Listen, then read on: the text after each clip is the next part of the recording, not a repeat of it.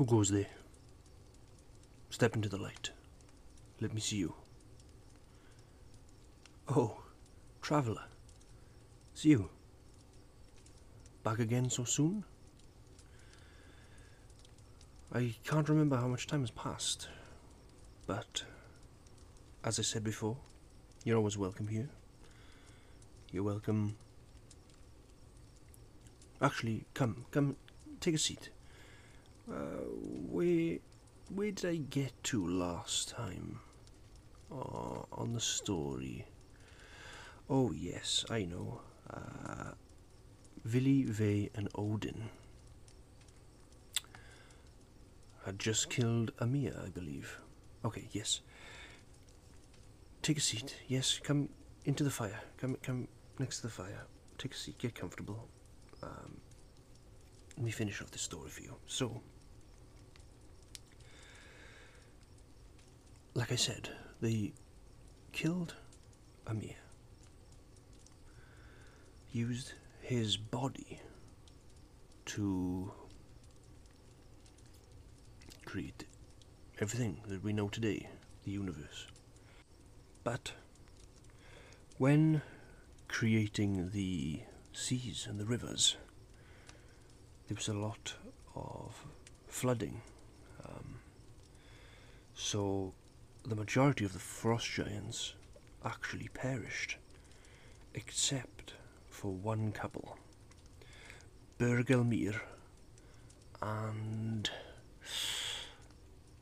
you know what? His wife's name actually escapes me right now, but if I remember it, I shall let you know. They managed to survive. They built themselves an ark and stayed afloat.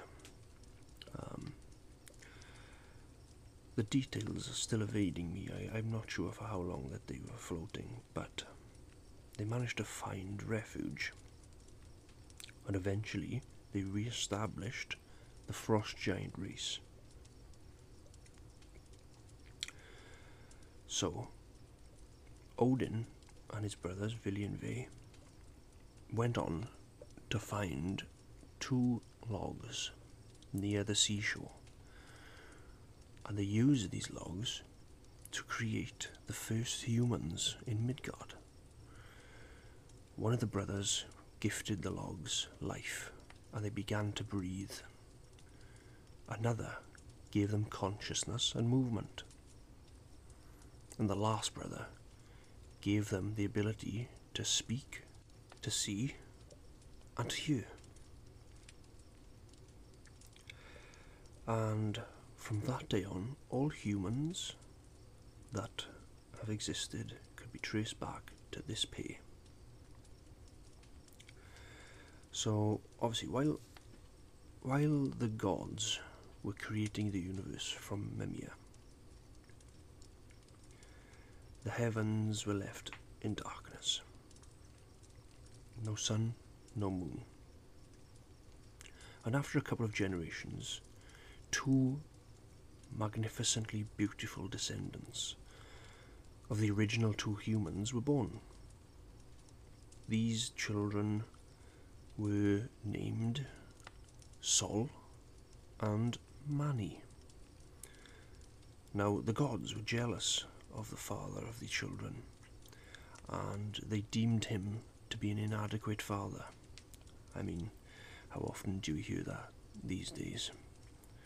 Anyway, the gods stole the children, thinking that they could do a better job of raising them than the father. The gods placed the children into the sky. Sol was instructed to drive a chariot and pull the sun across the sky. It was said that Sol travelled so quickly because she was chased by a giant wolf. Mani then followed his sister across the sky in the same path. But Mani did not rush, as Sol did. I wonder if you can name the wolves that chased Sol and Mani. I won't tell you right now.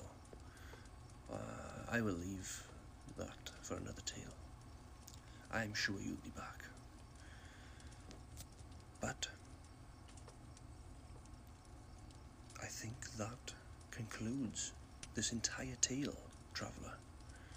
Other than the gods creating a pathway between heavens and earth, a rainbow path which acted as a bridge between the two realms. And now, I'm sure you know the name of that bridge. If not, it is the Bifrost. But, alas, this tale is concluded.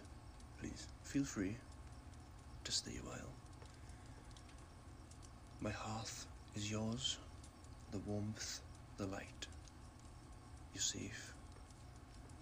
Relax. I shall tell you another tale upon your next visit. Goodbye, traveler. Take care of yourself.